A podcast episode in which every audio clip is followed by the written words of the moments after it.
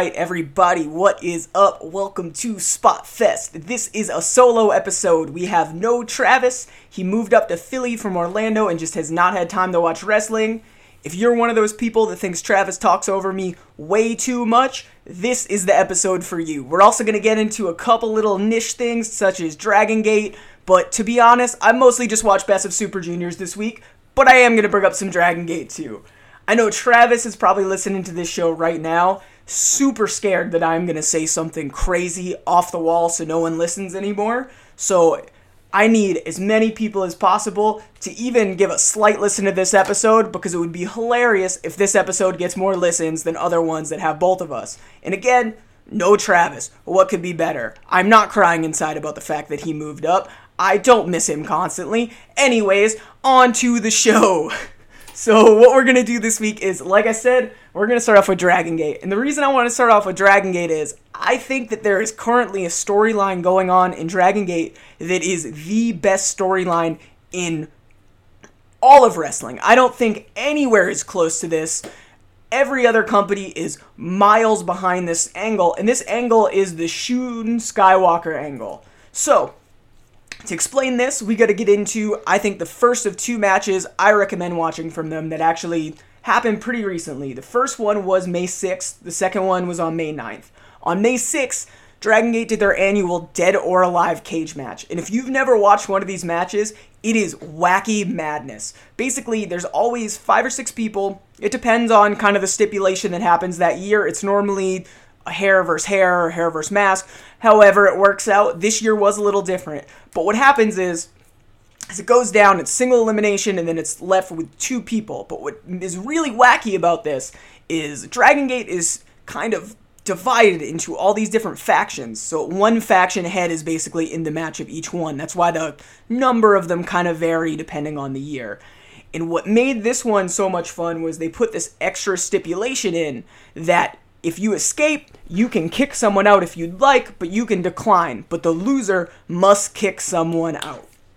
And when you think of that, you're like, okay, it's, it's a cage match. There's a couple things. But no, they do this crazy stuff where it is this big, long cage that takes them a really, really long time to kind of get up and to construct and people actually from the other factions will climb up and throw things like silly string. Uh, someone threw a glass of water at one point. They had these really long, like punching gloves on a stick where they're trying to knock people down on. And it's just genuinely a blast. Uh, there wasn't too many people who got kicked out of factions or things like that.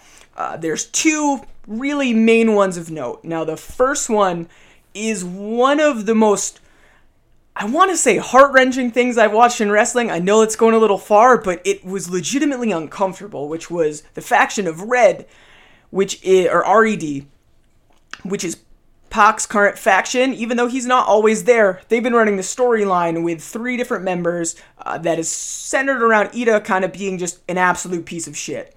So, Benkei, who is in this match, he was oh my god, I hope it's Benkei who's in the match. I get these names mixed up fairly often. Dragon Gate is a newer property to me. I will say that right off the bat. So if I mix some names up, I am genuinely sorry, but I know at least the last two I really want to talk about, I'm not gonna kind of, you know, mess up.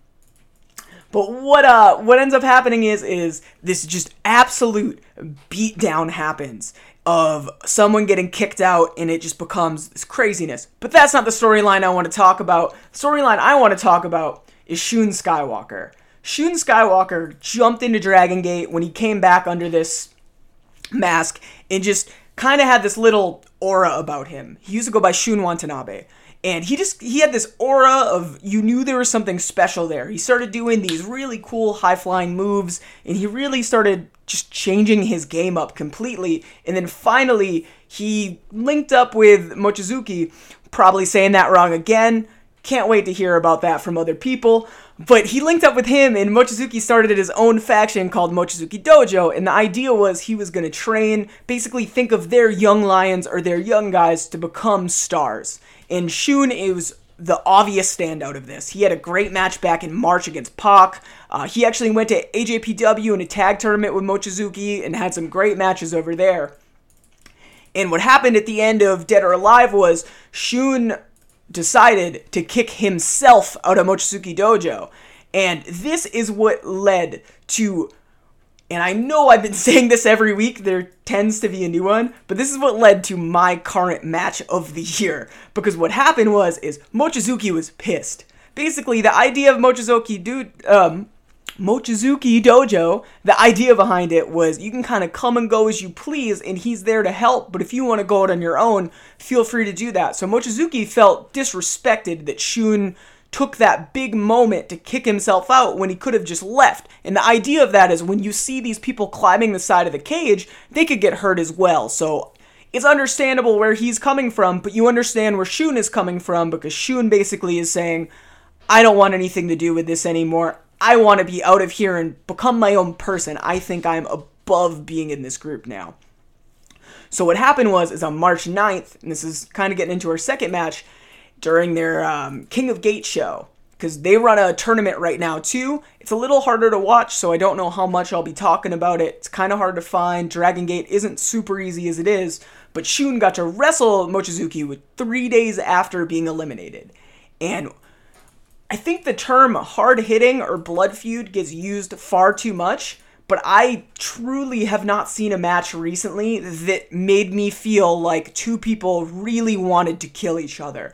And at the point, it was Shun wanted to prove to Mochizuki that he made the right decision and that he is above him and he is above working with him. And Mochizuki wanted to make him pay for basically just disrespecting him and disrespecting all the other people.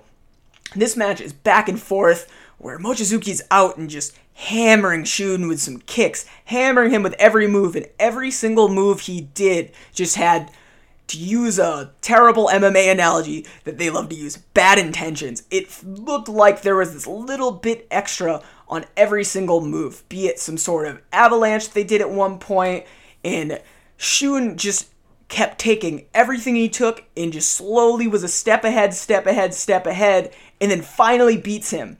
And what makes this story so great to me is that at the end of this, Shun cuts a cuts a promo where he apologizes for leaving the way he did, but he thought it was the necessary step he needed to take and that Mochizuki would understand.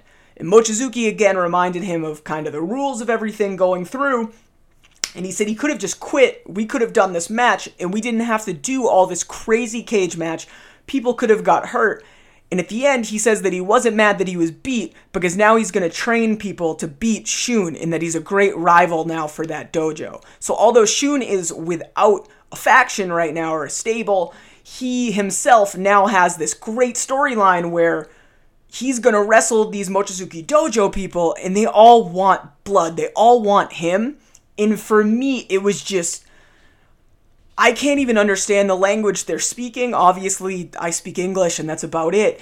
And you could just feel it was a great job by everyone all around. And it's just a really cool kind of longer term storyline that can go even longer. And Shun is someone who, when I heard about the visa issues with Dragon Gate happening, I was so bummed out because I truly think he is as good as anyone else that has blown up through Dragon Gate, be it Uh, I don't want to, not yet. Granted, he does have an upside, so he's not on the level of like a Ricochet or Tozawa or someone like that, but he is really someone that I think could be a Bandito breakout within a year or so. I, he just has this aura about him. His moves are so crisp for being someone relatively new still. And if for any reason I can try to convince you to watch Dragon Gate, I think it's to watch a Shun Skywalker match. Like I said, his match against Pac was great. He had a really good match against UT recently too, or I don't know how recent that was. I think that was actually like the end of last year. But another great, great match, and I think this is one to app the Shun Skywalker Mochizuki absolutely go out of your way to see it. I can't think of any match I'm going to recommend that I think you should see more. It just had Shun with this never say die spirit, and Mochizuki just going through hit after hit because he is someone who's been doing it for a long time and has a vast arsenal and just couldn't figure out a way to get Shun to just stay down. And it was an amazing work all around by both wrestlers to just absolutely make me so entranced with the match and so much more into Dragon Gate. And like I said before, I'm not someone who's been watching Dragon Gate forever. When Shingo came over to New Japan, I watched some of his matches. I, I know I watched some DG USA back in the day, but I was never super into them. And it was really Pac who got me to finally sit and watch some matches in Dragon Gate. And I've been following them pretty much since he came back. And I think it's a great time to pick that company back up. The best way I can put it is a lot of their matches look like another company's match but fast forwarded. It has this extra little tilt to it, and I know it was mentioned by I don't know if it was Caprice or Kevin Kelly mentioned it during the best of the Super Juniors with Shingo, but there's just this level of speed that all of these wrestle wrestlers have, and it is just it's something else to watch, especially their matches that are they'll do like a trios match or a tag match. Those are really crazy to watch because there's just so many people going at such a fast speed that it is just so much fun to watch. So again, I think this is the time to buy in on Dragon Gate. I think start with Dead or Alive, follow this King of Gate as much as you can, and really, this is the time. I think Pac is going to have a very big match on Double or Nothing, which I think is not this weekend, next weekend, and I'm really hoping that brings some more eyes over. I, I know people talk about Dragon Gate like it's a mythical thing sometimes, but it's not too hard to watch and they kill it with stories, man. Like the whole stable aspect is just so much fun to watch. And it just adds like a little extra layer and some good storytelling, which I think sometimes can be missing in wrestling. I love a good match, but I also I want a story. I want you to sell me on why I'm watching this. But from there, I'm going to be 100% honest with you. I'm going to go right into Best of the Super Juniors. This is almost all I've watched. Uh, there have been four shows since I think they started on Monday. Today is Thursday. I actually missed today's show, which was the Thursday show. Unfortunately, it airs like 8 a.m. and I didn't have time to watch it. I wanted to make sure we got this podcast out because I don't know. I think it's one of those things where we're trying to nail down. I want something to be out there weekly because I think why not? We're, me and Travis have the time. We watch the wrestling normally. This week is a little different from him. And, you know, it's.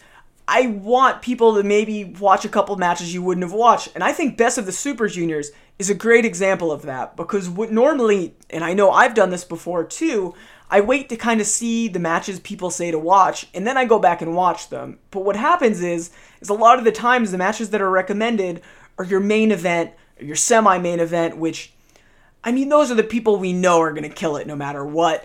For the most part, um, I I'm to talk about that a little bit later, kind of what I think about a couple of these main events. Um, but I'm to go over the three shows, and I know we normally bounce around and do like a couple matches. I'm to go through the matches that aren't the main event, aren't the semi main, that I think on this tournament you should watch. There's definitely been a couple that have not shown well, but for the most part, they've all been pretty good. I think what I tend to do on these tours is I tend to just watch those tournament matches, and that's all I've done so far. I want to go back and watch these other ones, especially seeing Brody King over there is a really cool thing to see, but I it's really hard when you got four three hour shows in a week and they air at 8 a.m. But anyways, so we're gonna start and we're just gonna kind of go down the list of the couple unsung matches of each show, and this is the May 13th best of the Super Juniors. And this one started with a match that right off the bat I think people are going to skip, and I think was an absolute blast. That match is Tiger Mask versus Taka Michinoku. Now, Taka, legend, been around forever. Tiger Mask, legend, also been around forever. So you think, yeah, sure, they should have a good match. It exceeded my expectations by such a level I can't even put into words. The grappling exchanges, um, just the fight in both of them, kind of similar to Shun, that never say die attitude in the fight between them.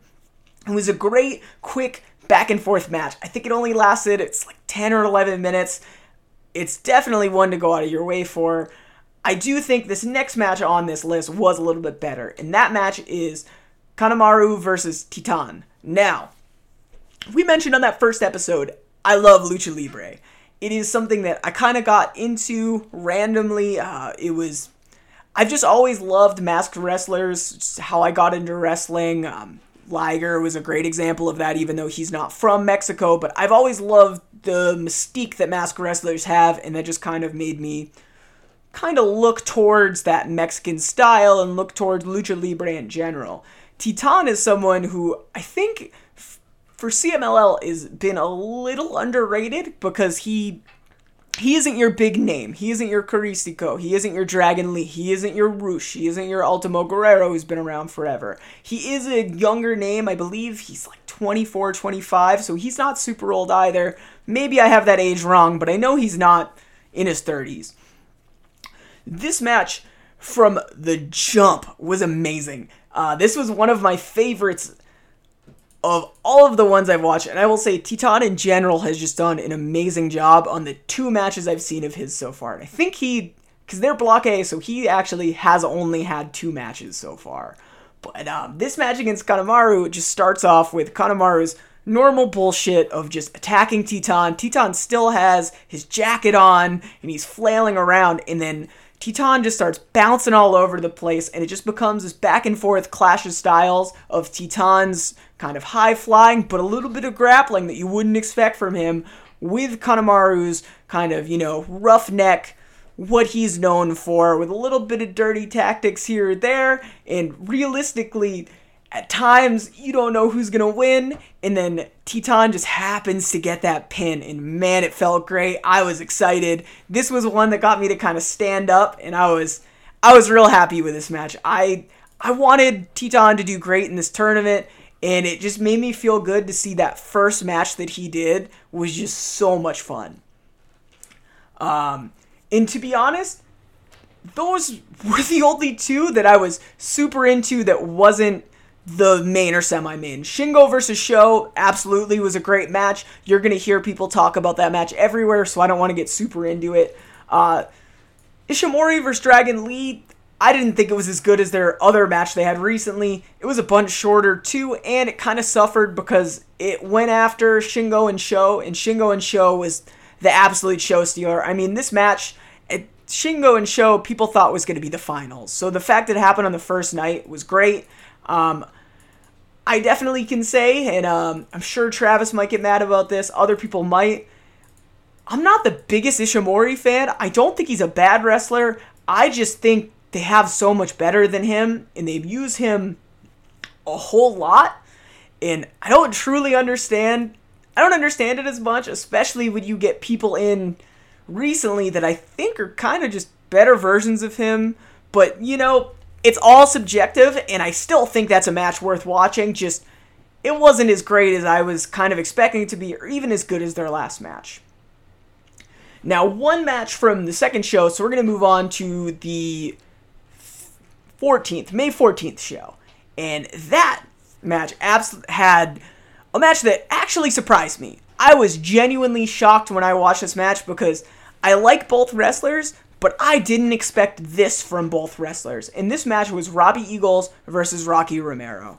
Now, this match, again, like I said, Rocky, I'm a big defender of. I think he has sneaky good matches, and a lot of people say things like, oh, he's past his prime, he's past this, he's past that.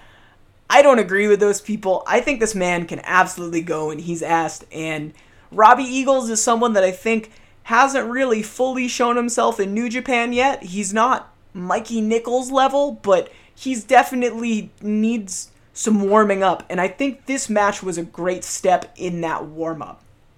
There's one spot that audibly made me jump in a little awkward because I was at work while watching it. Luckily on my lunch break, but still I kind of like jumped out of my chair a little bit. Was uh the idea that Robbie Eagles had was he was working Rocky Romero's leg the whole time. And at one point, he does a stomp to his leg, jumps to the top rope, and then does a 450 right onto his leg and just crushes his leg. And I did not, for some reason, I expected it to just be a regular 450, but the idea of the targeting the limb just added this extra level that I loved. And it is the one of the more memorable moments in general of this tournament for me so far. And then after that, you had El Phantasmo versus Bandito. And I mentioned before, I love El Phantasmo. I think El Phantasmo is genuinely underrated as a wrestler. And I think this is going to be kind of the way that he's going to start to shine is through these New Japan shows. And he came out into this match and looked fantastic from beginning to end. He's doing this tightrope walking. The moment of this match that really stood, stood out for me is there is a time where they do it's an avalanche destroyer, and then Bandito gets up and hits him with another snap destroyer, and it just it was so fast that it just absolutely stuck out in my brain that I genuinely could not believe what was happening when I was watching it. It was it was great. I was this is a match that I've kind of had circled and uh I've been really looking forward to and it definitely lived up to pretty much every expectation I had. And uh the next match that was good, it was Will Ospreay versus Bushi. I wasn't as high on it as other people were. And then this main event I don't understand who made this the main event. I think Will Ospreay and Bushi was better than this. I'm not a big Taguchi guy. I think he does kind of show up on shows like this, but he just wasn't that good. I think it was at best an okay match of his. But uh yeah, so we're gonna move on. It is the May 15th show. And that was that, that show was yesterday. And I watched this show for the first time this morning.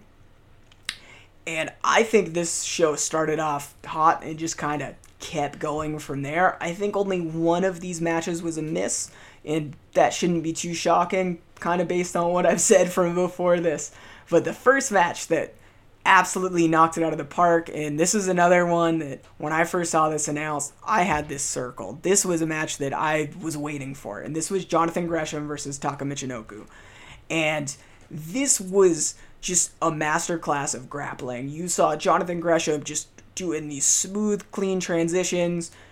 Taka just keeping up at every bit. And then the surprising part is that Gresham actually catches Taka and gets him to tap, which I wasn't ready for. Especially you see Taka with all the stuff all over him, says just tap out everywhere, and then watching him tap out added a little bit of funniness to it. But I think Jonathan Gresham so far, I didn't like his first match, which was on the 13th show with Marty Scurll. Uh, it was okay at best. I thought it went a little long, but this match was definitely on the right trend for him, and he's looked good in both. I think Scurll was kind of the one that weighed down that other match. Uh, your next match was Tiger Mask versus Kanemaru. Every time you see Tiger Mask, and every time pretty much you see Kanemaru, I think these matches get kind of looked down on, or people think they're genuinely not going to be as good of matches as some of the others. I think both of these guys seem to kind of want to put a statement on in this tournament. And what I loved about this one is, is Kanemaru always starts off the match attacking whoever it is, but instead Tiger Mask got in the ring and just attacked Kanemaru right away and kind of took that little level of suspense away from him. And from there, it just kind of picked up and it turned into this really great methodical match back and forth that was genuinely enjoyable. And then the next match, this so far is my favorite match of the tournament. I realize that it's gonna be kind of a spice pick. I don't think too many people are gonna also have this one, but I loved this match, and it was Titan versus Shingo. And I think the reason I love this match so much is Shingo is used to that fast paced style. He's used to that kind of mix of Japanese wrestling and lucha that Dragon Gate brings you, and he really let Titan shine. Shingo has not lost a match, spoilers, didn't lose this one either, but he let Titan look really good in this match. He had a lot of his own offense. He was flying around. There was a lot of clean transitions. I think the pin breakup they did that where Titan was getting those pins with this weird cradle uh, cradle combination throughout this the undercard shows and then he almost got Shingo, but Shingo just ducked.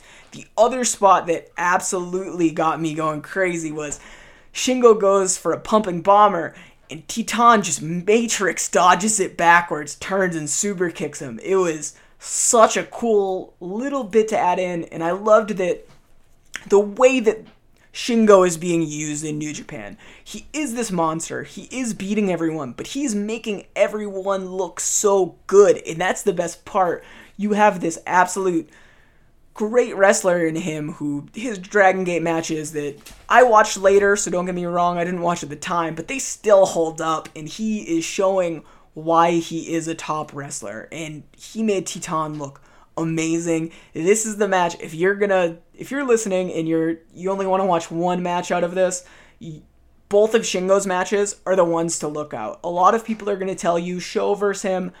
I think the one with Titan is the way to go just because you get that extra bit and you get to see a wrestler like Titan just have a great match that he doesn't always get to have because CMLL puts him in a lot of those trios matches with two out of three falls or a little slower. I feel like he doesn't get to show off as much. And to me, this was a showcase match for him where I'm hoping to see more singles matches from him, which we're going to get in this tournament. So I'm super excited about that. But I hope we see it in more places. I hope Ring of Honor kind of sees it and notices, hey, maybe we should use this guy a little bit more and there's I only see upsides for him here.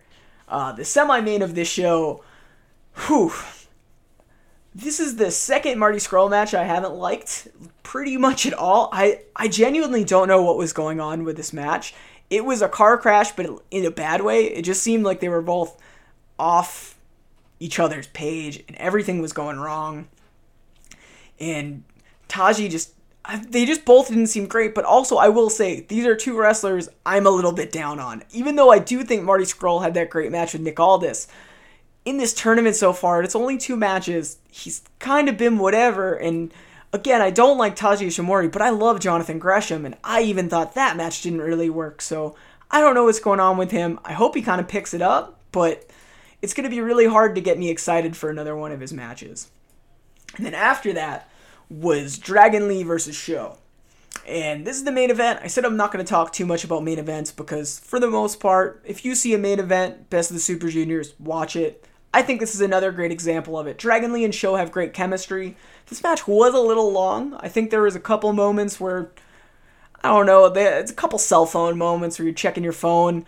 But for the most part, this was a really good match. And like I said, I didn't watch the May 16th show yet. I really want to watch that because a couple of those matches look great. I'm going to try to probably do that after I record this, to be honest with you. Um, but the one thing I want to get into, and I wish this is one I wish Travis was here for, but you know, we're doing a solo show, so we just got to kind of roll with the punches. I've loved Caprice Coleman as the announcer on these for all of the reasons that I absolutely hate Jim Cornette on that NWA show. Jim Cornette on that NWA show seemed like your drunk uncle that wanted to make fun of what you were watching the entire time. Caprice Coleman seems like that cool uncle that used to watch wrestling and is just kind of wants to tell you that he's seen stuff before or that he kind of knows the people and it adds like a little bit of charm to it. You can hear in his voice that he's just excited to be there and he I mean he's even said it a couple times but it's just added this like extra niceness to it that I've thoroughly enjoyed, and I hope they use him a little bit more. Not that I really dislike anyone they've used, but I know they're not really going to be using Excalibur because of the whole AEW thing with him. So I think Caprice is a great person to slide in there because he's excited to talk about it. He's excited about the matches. You can hear not only genuine reactions from him, but he adds nice things, especially about the wrestlers from ROH that you know, people might not add in, or his closeness with Jonathan Gresham kind of helps him add a couple more cool things in. But yeah, I just, he's killing it in commentary. I hope he does more than just his best of the Super Juniors with them. Him and Kevin Kelly are great. It's great chemistry. Like I said, he's just happy to be there, and anything that doesn't have Jim Cornette on commentary, I'm pretty genuinely excited about. So I definitely can't complain too much.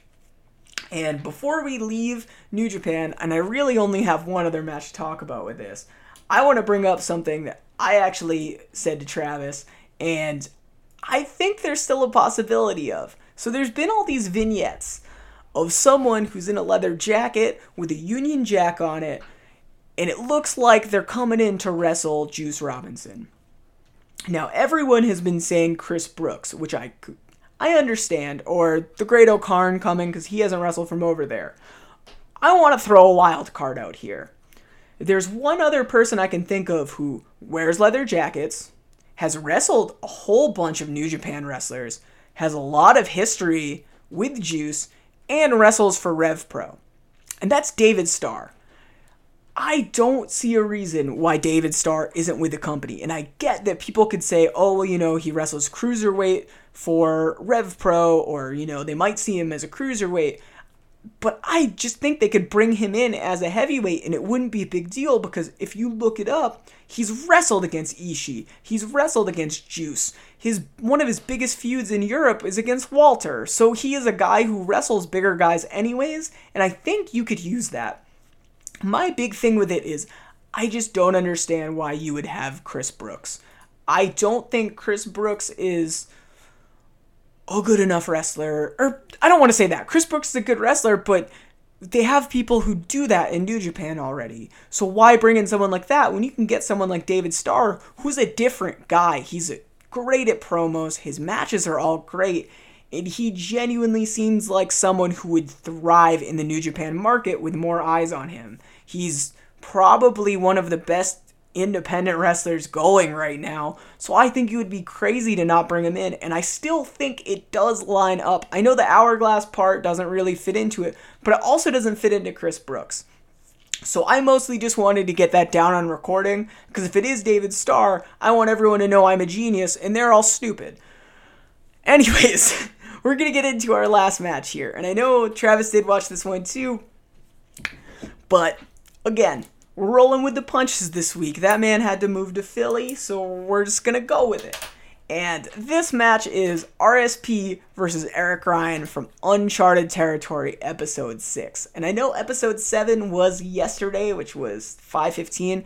Unfortunately, I was busy yesterday and I couldn't watch it. It's the first one I haven't watched live. A little bit bummed about it, but we'll make do. We'll get by. And uh, so RSP vs. Eric Ryan was advertised as a death match. And when this match started, I'm not gonna lie to you, I was a little bit bummed.